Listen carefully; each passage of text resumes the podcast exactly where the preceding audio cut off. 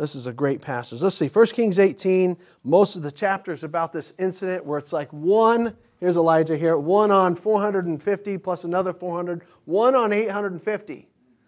Yeah, that's a, that's a big deal, isn't it? But if God's on your side, what does it matter? you know, in that case. It's like if you're the only genuine Christian and you find yourself at a large religious gathering and the religion's strong and powerful but has a false gospel, doesn't matter, right? You know, and that's the case here. He's following the true God, they're following the false, and he's going to do some things to demonstrate the authenticity of the God he serves against the futility of the God, false God they serve, and they're going to see it clearly demonstrated that they're wasting their time. That's basically the gist of the whole deal. We're wasting our time following this false God, and we need to follow the minority here, this prophet, and follow his God, who happens to be the God who made us a nation in the first place. And that's basically what happens. So here he is, Elijah. He's there. Trouble didn't he was troubling us and he says i'm not the one troubling two verses to verse uh, 24 here then said elijah unto the people i even I only remain a prophet of the Lord, but Baal's prophets are 450 men. Let them therefore give us two bullocks. That would be a castrated bull or an ox. Let them therefore give us two bullocks, and let them choose one bullock for themselves, and cut it in pieces, and lay it on wood, and put no fire under. And I will dress the other bullock and lay it on wood and put no fire under. And call ye on the name of your gods, and I will call on the name of the Lord, and the God that answereth by fire, let him be God. And all the people answered and said, It is. It's kind of like, let's going to have a showdown. You pick out two bullocks, two of these male bulls, castrated bulls, and we're going to sacrifice them. There's going to be a sacrifice here. And you go ahead and cut it in pieces, lay it on your wood for a, as if it's going to be burned in a fire. But no, put no fire there. Have your altar there, chunks of this bullock laying out there, and call on your God to accept the offering. They believed Baal was the God of the nature and thunder. Adam referred a little bit to that, that he controlled nature thunder and rain so that it would come on the earth, so that there'd be fertility. He's a God of fertility. Call on him. See, if he'll uh, answer with fire or thunder and accept it, and we'll say, That's the real God. And I will do the same. Get my, you pick out my bullock, I'll cut it up, put it on the wood. In his case, he's going to build a five stone altar, have the wood, have a trench about it, and we'll see that in a minute. He says, and we're going to each call on our God, the one that answers by fire. Can we make an agreement, people? Again, he's saying to them, the one that answers by fire, can that be the God we're going to follow? Yes, that sounds good to me. You got an agreement. I would shake all of your hands, but that's too many. No, he didn't say that, but they agreed. And that's what's going to happen. I read about, let me tell you a little story. Have you heard of Watchman Nee? How many of you heard of Watchman Nee? Raise your hand. I like this guy. From 100 years ago, not, well, he was born in the early 1900s. He died in 1972 alone in a Chinese communist prison. He was 20, last 20 years of his life. The Chinese communists had him, had him jailed. He died alone, no funeral. They um, cremated him, his niece, his grandniece, showed up and took his ashes. There's an interesting story at the end of his life, but he was a Christian, influential Christian in China. I'm going to read you an incident. Now, listen to this. This is kind of a modern day scenario of Elijah and the prophets of Baal that he experienced. Listen to this story. In his book called Sit, Stand, Sit, Walk, Stand, he describes a preaching mission that he went to off of an, in an island off of the South China coast. Okay? A lot of little islands out there, and there's some Chinese there. There were seven in his, in his ministry group, including, listen to this, a 16 year old Christian teenager named Wu, Brother Wu, W U. The island was fairly large, containing about 6,000 homes. Watchman Nee had a contact there. It was an old schoolmate who was a headmaster of a village school. When, they, when he and his team showed up, his old schoolmate refused to house them because he found out they were Christians that were coming to preach. So he had to look around for lodging. He found lodging with a Chinese herbalist who became their first convert on this preaching mission. But however, the preaching seemed quite fruitless on this island because Watchman Nee discovered that on that island, they, the people were dedicated to an idol they called Tai Wang. Tai Wang. They were convinced that this idol had power because on the day of this idol's festival each year and parade, the weather would always be perfect. The 16 year old new convert that was with Watchman Nee's preaching group, spoke up at a meeting and said, um, When is the procession this year? to the people. And they said, It is fixed for January 11th at 8 in the morning. Then, he said, I promise you that it will certainly rain on the 11th. And at that, there was outcries uh, there was outbursts of cries from the crowd. That's enough. We don't want to hear any more preaching. If there is rain on the 11th, then your God is God. Watchman Nee wasn't there for that little meeting. So maybe he wanted to muzzle this teenager. I don't know. But that teenager spoke up to this, all these natives and said that. He wasn't there, but he found out about it. He had been elsewhere in the village when this confrontation had taken place. Upon being informed about it, he saw that the situation was serious and called the group to prayer. On the morning, so this is early January. Finally, the morning of the 11th comes. There was not a cloud in the sky. So it seemed like it was going to be perfect. But during prayer time for breakfast, sprinkles began to fall, and these were followed by heavy rain. The worshippers of this idol, Tai Wang, were so upset that they placed it in a sedan chair and carried it outdoors, hoping this would stop the rain. Then the rain increased. After only a short distance, the carriers of the idol stumbled and fell, dropping the idol on the ground, fracturing its jaw and left arm. Soon after, another, a, a, number of young people noticed all that and as a result ended up turning to Christ as they saw this rain coming in answer to prayer. However, the elders of the village began to make divination and said, also said, well, the wrong day was chosen. The proper day of the procession, they said, should have been on the 14th of January. And that's what they told Watchman Nee and his group. When Nee and his friends heard this, they again went to prayer, asking for rain on the 14th and for clear days between now and then so they could preach. That afternoon of the 14th, the sky cleared. No, I'm sorry. That afternoon of the 11th, the sky did clear again. And on the good days that followed, there were 30 converts between the 11th and the 14th. Of the crucial test day, the 14th, finally comes. Watchman Nee says, The 14th broke, and it was another perfect day. And we had good meetings, but as the evening approached, we met again at the appointed hour. We quietly brought the matter to the Lord's remembrance, and not a minute late, his answer came with torrential rain and floods as before. The power of the idols over the islanders was broken. The enemy was defeated. Believing prayer had brought a great victory. Conversions followed, and the impact on the servants of God who were there witnessing his power continued to enrich their Christian service from then on. Now that's that is a that is similar to Elijah, who this verse happened to. Elijah, let's walk through this and, and, we'll, and you'll see some similarities. First of all, here's Israel. Samaria, this is southern area. This is where Judah is. This is Israel, the northern kingdom that was truly following Baal. This is their capital. This is a secondary palace that Ahab and Jezebel had in Jezreel. Um, Elijah, remember, was fed by ravens over here at the brook Cherith.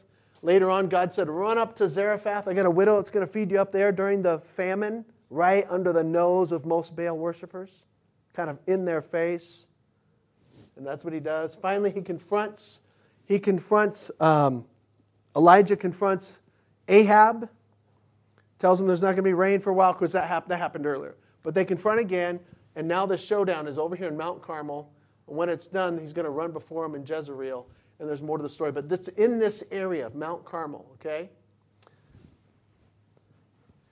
Quickly, I'll walk through these. Sorry, I don't have a really you know, clear picture, but this is just a little sample of the moment, okay? The climax moment when fire comes down. All right. Quickly, distinctions of a true prophet. We see Elijah what? He confronts kings. He's a preacher who will confront the kings and not compromise with the kings. Sometimes it's intimidating to talk to somebody in power. Okay? You don't want to be disrespectful, but if there's some burning truth of God in your heart and you know it needs to be said, we have to learn to say it. This guy was called to speak right to kings. As we said before, we want, I hope our president uh, has some advisors that are Christians around him that will speak truth to him. You know, John F. Kennedy was witnessed to by Billy Graham. Billy Graham witnessed to a lot of, not that he was right on everything, but Billy Graham witnessed to a lot of our presidents. But I remember he witnessed to uh, John F. Kennedy, I think maybe within months or weeks of him being shot. He was a tenacious uh, Catholic, uh, Kennedy was, but we needed to confront kings. Uh, he was commonly blamed. True messengers are commonly blamed for problems. Remember when Elijah shows up and meets Ahab? Ahab's like, ah, there's the guy that's trouble and everything. You're the fault of why all this stuff. And what is his reply back? I'm not the fault. True prophet communicates the truth. He says, the reason we're having all this is because you and your family are following Baal, you've forsaken the commandments of God, and there's a consequence for that. Sin has consequences both you know, in this life and then the next. The nations that, that follow godless ways are going to reap that. We're going to reap um, some of the godless policies that we embrace. We're going to reap the results of that. Um, so much could be said right there. A true prophet calls for, uh, communicates the truth. He calls for a decision.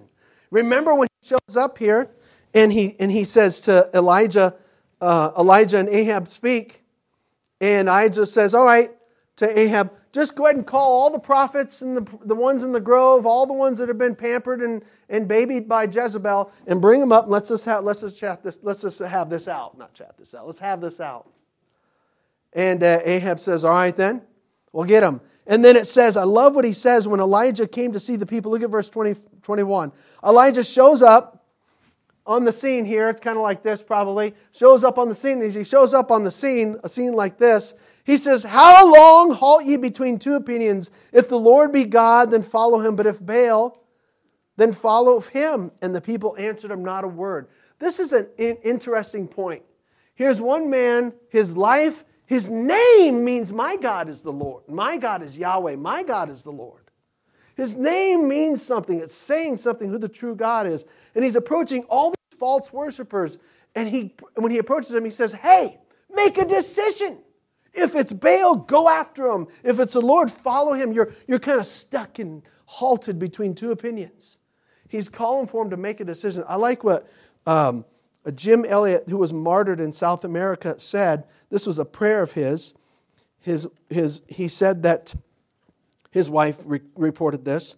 He prayed, Father, make me Make of me a crisis man.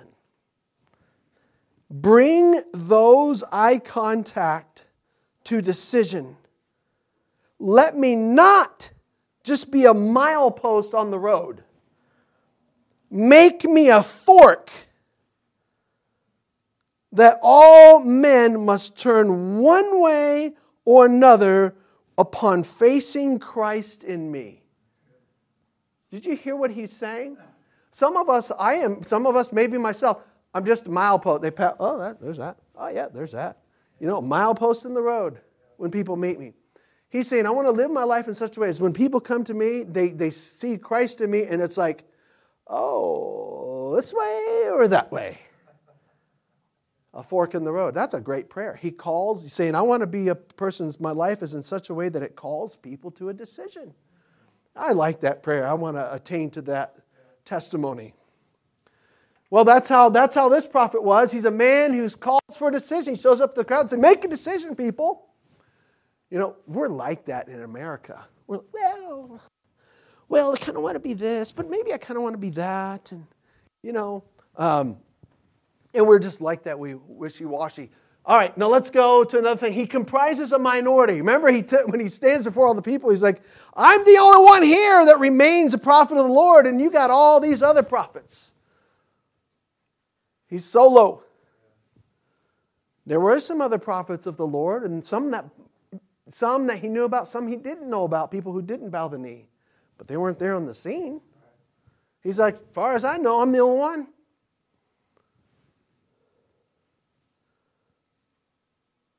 Sometimes I see things happen like, uh, sometimes I feel like, now to be honest, I don't feel like our church witnesses enough. Like, I want to witness more. I want to witness more as a church, find out means and venues to give out the gospel. But there's other times where, like, maybe we're door knocking or witnessing, and, and I know it's the right thing to do, and I start thinking to myself, why aren't there a hundred churches out here doing this. There's a hundred churches in the community. And then the, and the country's going to hell and we're tolerating all this godless liberalism. Why aren't more people? And I'm just a drop in the bucket. And I think that's kind of like how Elijah was. He's like, I'm the only one out here. But there were some hiding in comfortable caves. And so I feel like sometimes some of our churches and our religions are nice little, nice little venue within a cave. But like our Christianity has to confront the culture. We have to confront people individually. I think that's the most effective way is go one on one, one on one, one on one, everywhere. But it's still got to be a confrontation. And sometimes we're just the minority. Not that I relish it, but it's just a case. Um, and then now he calls out the futility of false religions. This is where he gets sarcastic. This is divine sarcasm. So if you like sarcasm, most of the time it's probably not good. Here's your chance to get on board and just relish this right here. All right? So here he is. Uh, they do their thing. So the scene is they have this is this is Elijah's altar that he built for the Lord. But there was another one, right? What does it say there? Let's read it. um, verse 25 Elijah said to the prophets of Baal, Choose one bullock for yourselves, dress it first, for you are many, call on your gods, put no fire under there.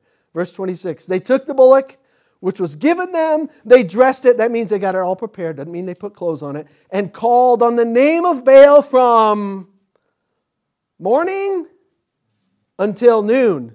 Can anybody ta- even talk that long? You're like, yes, I know people who can talk that long, Pastor. Not that many. Okay. But these guys are like, call, they're speaking and praying from morning till noon to a false God. The Bible says they did it from morning to noon. Oh, Baal, hear us but there was no voice, nor any that answered. And they leaped upon the altar which was made. They're jumping. Oh, Baal, hear us! Oh, Baal, hear us! That's what they're doing. Maybe Elijah's over there leaning against a rock, like chewing on some straw. Hey, boys! Here's his link. Here's the script right here. He mocked Verse 27 It came to pass at noon, Elijah mocked them and said, Hey, boys! Uh, oh, that part's in the Hebrew, right? No. Cry aloud, for he's a God. Cry out. Wait a minute, maybe he's, uh, he's talking, he's busy talking. Or he's, he's pursuing. That means he, there's, there's, pursuing could mean he's, he's going on a hunting trip, or sometimes the word's translated to describe somebody going to the bathroom. No joke. He's busy. Maybe he's running over to the bathroom. Or he's in a. He's on a trip. He just didn't leave his message system set up. Well, or maybe he's sleeping. Peradventure he sleepeth and he must be awakened. You see what he's saying? He's, he's, showing, the, he's showing a human, humanized uh, explanation for their false God. Well, maybe he's just not around to hear y'all. Maybe he's busy. Maybe he can't hear. Maybe he's asleep. Go wake him up. You know what? this, this, all this sarcasm has a, a Godward push. We don't want to have sarcasm just to get a thrill. Listen to me, please. We're good at sarcasm, right? I am. This has got a God, this has got a purpose and a push toward it. It's getting them to see this is absolutely futile. This is a waste of time. Now, do you ever think about that? Think about some religions around us. And you're like, what are you doing? I mean, I've seen certain, there's a multitude of Catholic things they do, and I'm like, I'm not trying to be mean to anybody, but I'm like, that is an absolute, utter waste of time. What are you doing? The march and the all the frilly stuff and the overly fancy things. I'm going, the vain repetition, and you're going, what does it do?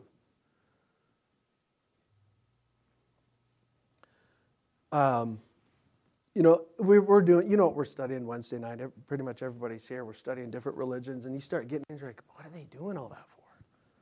Vain repetition, traditions of men. And there's not a God that hears them. At best, it would be a, the God of this world that would maybe give a response to deceive them. So he's like, guys, well, well maybe he can't hear you. And then it says they ramped it up, verse 28. After they get mocked by him, they ramped it up. Ah! So what do they start doing? Go, Baal! Here, they're bloody. They're going bloody. Verse 28 They cried aloud and cut themselves after their manner with knives and lancets till blood gushed out upon them. And when came to pass when midday was past, they prophesied. They're proclaiming until the time of the offering of the evening sacrifice that there was neither voice nor any to answer, nor any that regarded. Let's just think about that. The point is, he's doing all this stuff to call out their futility. And it didn't matter how much they ramped it up, it didn't matter how sincere they were. Nobody's, nobody's answering to Baal. Nobody's going to answer to Mary. Nobody's going to answer to the so called God of the, of the Jehovah's Witnesses or of the Mormon Church or the Allah of Islam. They're not going to answer. There's none that regarded. And he says they're not answering. He says, the Bible says, neither any that regarded. He's trying to help them see there's futility in this. It's a waste of time. Again, just to back up a little bit, I want my life, I want my relationship with God, you should want this too. See, I want to be Elijah of sorts where, you know, I'm not a super Christian, but I know the Lord and I follow the Lord enough to where his answers show up in my life. I may, I may not be able to stop, change the entire weather pattern, but I want it to where somebody sees something answered in my life, right? Don't you want that? Don't you want somebody to be able to see that, hey, maybe he's following the God of Elijah too? I want that. In contrast to the futility of some of our other fellow Americans that are following false ways and false religions. The next thing we see about a true prophet is that he's candid in his ways for God. Candid. Now, here's what I mean. You see this moment. They've done all their cutting and in agony, and the evening's coming. And so Elijah gets up, verse uh, um, 30. Look at verse 30. Elijah gets up, said unto all the people, Come near to me. Get over here. Everybody, come on, come on, check this out. Check this out. All the people came near, and he repaired the altar of the Lord that was broken down. And Elijah took 12 stones, according to the number of the tribes of the sons of Jacob, unto whom the Lord of the Lord came, saying, Israel shall be thy name. And with the stones he built an altar in the name of the Lord. And he made a trench about the altar, as great as would contain two measures of seed. And he put the wood in order and cut the bullocks in pieces and laid them on the wood and said, Fill four barrels with water and pour it on the burnt sacrifice. Now he's going to have a sopping wet deal here. It's hard to get wet wood to burn, especially if you douse it this many times. Verse 34 He said, Do it again the second time. That is, pour four barrels with water on it. Do it again And they did it the second time, and he said, Do it the third time. And they did it the third time. And the water ran round about the altar, and he filled the trench also with water. Wow. So here's what he's doing. Pay attention to what he's doing. He called the people, there was a bigger crowd than this little tiny snippet here. Hey, everybody come check this out. This is the point. He's like, this is no magic show. There's no trick up my sleeve. The water here is not uh, flammable. You guys go get the water. I don't, even know if, I don't know if they got it from nearby, which is precious, or the Mediterranean Sea, which is maybe 10 miles or less. Go get it. You go get it. Bring it. Bring it over here. You guys do it. All right, do it again. Pour it four barrels, another four barrels, another four barrels. Now let's do some more around the trench. Just soak it so everybody see. Y'all see that? Look, come look at this. Check this out. This is a this is a good point for us. And for me is that my Christianity, my my following of God, should just be like, this is who I am. I'm not going to fake anything. This is my God. I, I don't have to manipulate something to make God look like he, he does little tricks. It's like if, I, I, you know, this is the way that Paul said. I'm going to read 2 Corinthians. This is how Paul said it. 2 Corinthians 4. Paul said this Therefore, seeing we have this ministry, as we have received mercy, we faint not, but have renounced the hidden things of dishonesty, not walking in craftiness nor handling the word of God deceitfully, but by manifestation of the truth, commending ourselves to every man's conscience in the sight of God. I, like that. Paul's just saying, look, this is, thanks to God, He let us have this ministry. So what we do is we walk, just what you see is what you get. Our ministry is, honest. There's no tricks and, um, uh, you know, smoke and mirrors to what we do. God is who He is. I'm not going to embellish it or diminish it. So that's what Elijah, he's, he's, he's candid. Come out and look at this, folks. Just, let's see what's going to happen here. They soak that meat, that wood, and that trench, and it's soaking, dripping. It's really wet. We have a little wood pile out here. By the way, anybody wants a little bit of pecan wood, you can pick anytime. And the pecans tonight, remember? All right. So, anyways, uh, so sometimes that wood gets a little wet, and it takes a little while to burn it. Well, I mean, this is sopping wet. So if something was going to happen, if fire was going to ignite, it would have been against nature, right? Somebody would have to overpass the laws of nature, and it would be the God who makes those laws who would do it. All right, let's move along here. Look at this. He's number number six. What are we? Number eight. We see the next thing in this drama that he's concerned with God's glory. I didn't have enough to write it, and with man's conversion. He's concerned with God's glory and man's conversion. So here's you see that in his prayer. He's got the whole sacrifice all set. This is awesome. This is where that kind of like that 16 year old teenager Wu. He made his deal. He put himself out there, and then now he and his team had to pray. Okay, God, you better show up. That 16 year old teenager opened up his fat mouth. So now, I don't know if that's what they said. That's probably what I would have prayed. Oh boy, now that's what Elijah's doing. I think he knew what God was. I think he God already showed him probably to do all this stuff right here. Oh Lord, so he's praying. He's praying now. The, concern, the issue with his prayer, look at how concerned he is and what he's concerned about. Verse 36 It came to pass at the time of the offering of the evening sacrifice that Elijah the prophet came near and said, O Lord, now he is this, he's specifying the God, not just any God. O Lord, Yahweh, God of Abraham, Isaac, and of Israel. Don't stop right there. As he's praying out loud, all the 850 around him are descendants of those guys, but they've fallen away. Remember how Adam was talking about first generation, second generation, second generation sometimes goes away from the God of their parents. He's praying and naming the God of these people's parents. Oh Lord, Yahweh God, of Abraham, Isaac, Jacob, Israel. Let it be known, let it be known this day that I'm the best prophet around. No, he doesn't say that.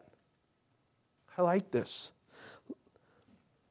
Let it be known this day that thou art the God in Israel, and I am thy servant.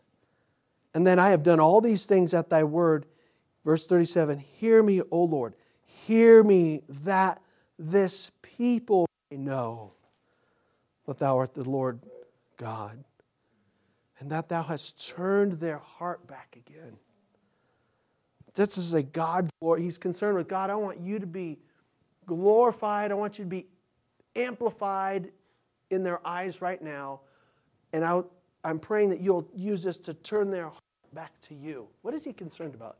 He's concerned about the same thing every New Testament Christian would be concerned about.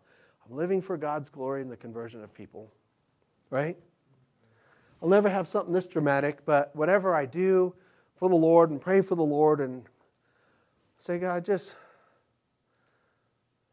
glorify yourself through this moment in my life and bring somebody to you. That's basically the same thing we're doing in our platform of life. God, I'm going to work today, and uh, and I got to talk to a bunch of people, and just just glorify yourself through my the way I present myself, and Lord, maybe use this to bring somebody to yourself. You know. And that's, that's what his concern is. His concern is with God's glory, not himself. He did want them to see that I'm just your servant. I represent the true and living God. But it wasn't about getting some notoriety and more hits on his page. Hear me, O Lord. Look at then, oh, look at that, verse 37. Then the fire of the Lord fell and consumed the burnt sacrifice, the wood, and the stones and the dust and licked up the water that was in the trench. That's really cool the way it's said, isn't it? It's like, it wasn't just like, oh, you know, there's those charred rocks. No, and no soggy ground. It just went, wow, all of it, all 12 stones, all the wood, all, just everything. Whoa, there's nothing left. Wow. And look at the reaction when all the people saw it, verse 39. They fell on their faces and they said, The Lord, Yahweh, they're saying his personal name, He is God. The Lord, He is God. Hmm, that's what Elijah's name means. And Elijah said unto them, Take, take the prophets of Baal, let not one of them escape. And they took them, and Elijah brought them down to the brook Kishon and slew them there. This is the ninth point. He is a true prophet who complies with God's word. After he does this, the people, many of the people, said, Oh, God's the real one, Yahweh. And then the prophets of Baal, like, Oh. And he does what the Bible says to do. He does what they were told as a nation to do. What were they told as a nation to do for false prophets? There's a civil law in Deuteronomy 13, 1 to 5, that basically says if you got a false prophet among you, and he's proven to be a false prophet, kill him. So he's fulfilling God's word. Well, guess we're going to have to do this. So, and he gets his country involved. It wasn't just him.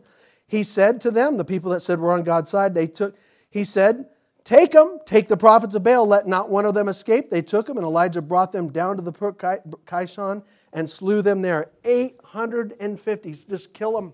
Wow. They say that this other brook, Kishon, they say that, that it flows, they say that, that it flows kind of this way, back towards where Jezebel's from. wow, complies with God's word. You know, there's certain things that just like, ah, I don't want to do that part of God's word. no, no, don't get confused. We, this particular part was for them as a structured nation. Doesn't mean we need to go be killing people in false religions in this in our situation. That's a dispensational difference here, okay? But there's other parts of God's word that directly apply to us that sometimes we're like, ah, I don't want to do that part. Kind of like I'm at the I'm at the Bible buffet. I want to pick that. But I'm not going to pick that. The Bible's not a buffet, right? It's a, it's a mandate from God to us, and we have to take all of it in its proper context, of course. All right, last point. He correctly prophesies. Well, verse 41 Elijah said unto Ahab, Get thee up and eat and drink, for there is a sound of abundance of rain. So Ahab went up to eat and to drink. And Elijah went up to the top of Carmel He cast himself down upon the earth. This is almost a whole nother message, but let's just read through it. He cast himself down upon the earth, put his face between his knees, and said to his servant, Go up now and look toward the sea. He's watching and praying here. And he went up and looked and said, There's nothing. And he said, Go again, seven times. So Elijah's up the Carmel, he's just praying, God, bring the rain. God, bring the rain. The Bible says in James that he prayed earnestly it wouldn't rain, and it didn't rain. And he prayed earnestly again that it would rain, and it does. He's, God, oh Lord, please send the rain. Please send the rain. Please send the rain uh, as a further confirmation here. And so his, his eight, seven times the servant goes and looks, nothing, don't see any clouds coming. Comes back, there's nothing. He goes back and forth. Oh boy, that's a long time, isn't it? You start thinking, man, did I do something wrong here? He's praying earnestly. Wow. Came to pass, verse 44, at the seventh time, that he said, Behold, there riseth a little cloud out of the sea like a man's hand. Now, it could be, it's like, oh, it's just like a little. Elijah, that's all I see is just like a little. And Elijah got all happy about that one. Look what he says. He said, Go up and say to Ahab, prepare thy chariot and get thee down, that the rain stop not. You better get, tell Ahab, you better get going because it's going to really rain. His, his servant was probably like, Wait a minute, it's just a little cloud. What are you talking about? But he knew God was starting to get this thing going here. Verse 45 And it came to pass in the meantime, things quickly changed, that the heaven was black with clouds and wind, and there was a great rain. And Ahab rode and went to Jezreel. And the hand of the Lord was on Elijah, and he girded up his loins and ran before Ahab to the entrance of Jezreel. So this is the oops. So they're up here praying, and this is the prophet did all this. The king saw it, so he knows who the true God is. Doesn't mean he's going to follow him. And the prophet says, Go ahead and get down to Jezreel, back to your other palace. You better go quickly. It's going to start raining. And he does. And what does it do? What does it say of this dude right here, he's like, he doesn't look like he's Olympic uh, material, does he? But if God's with him, you know, God's doing another supernatural thing to punctuate his point to these godless people or these false worshippers. So what is happening? Elijah runs in front of him. What does it say again? Verse 46 The hand of the Lord was on Elijah. He girded up his loins and ran before Ahab to the entrance of Jezreel. I wonder if even Ahab was in the chariot. like, who is that guy? I mean, there's some, there's some dust. He's dusting up. That's, that's Elijah, and he's running fast.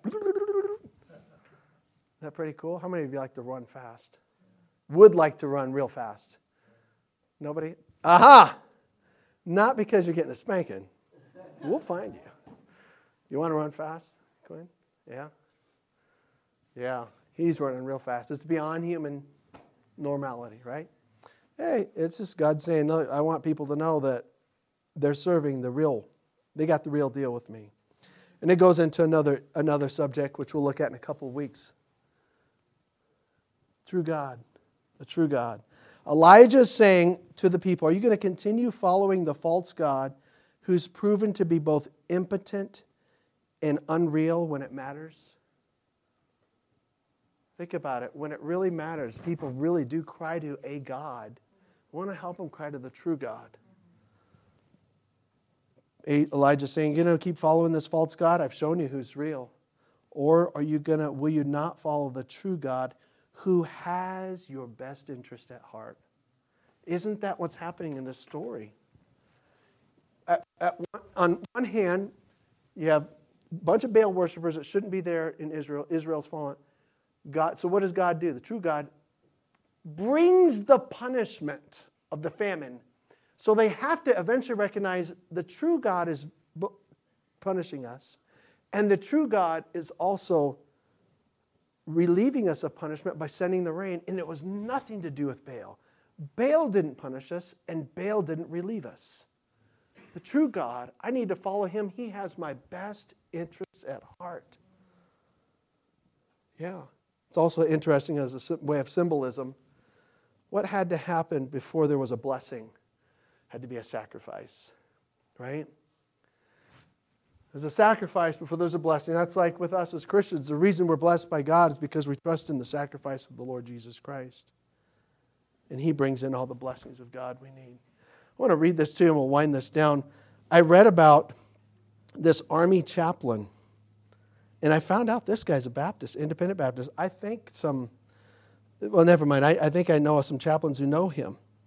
I read this in a book.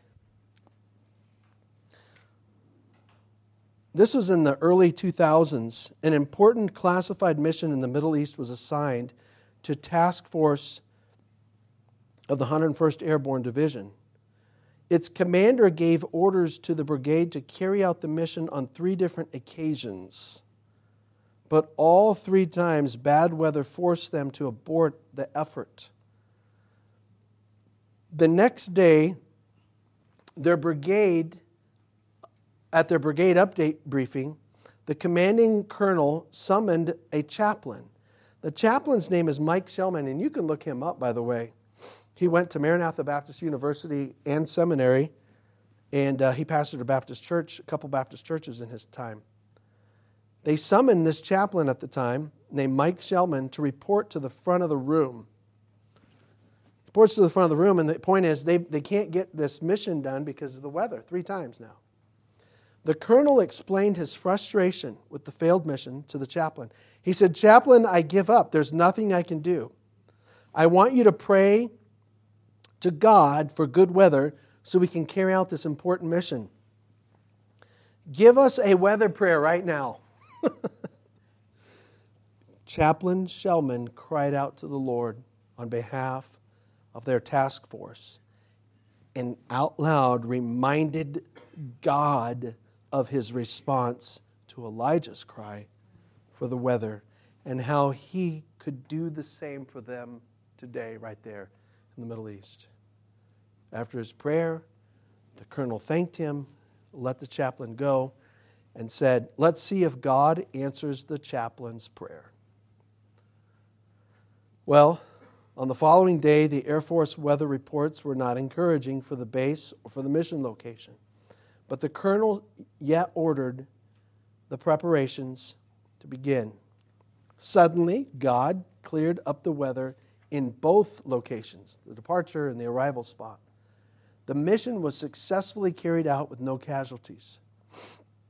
The next evening, at the brigade update briefing, the colonel again summoned in the chaplain to report to the front of the room.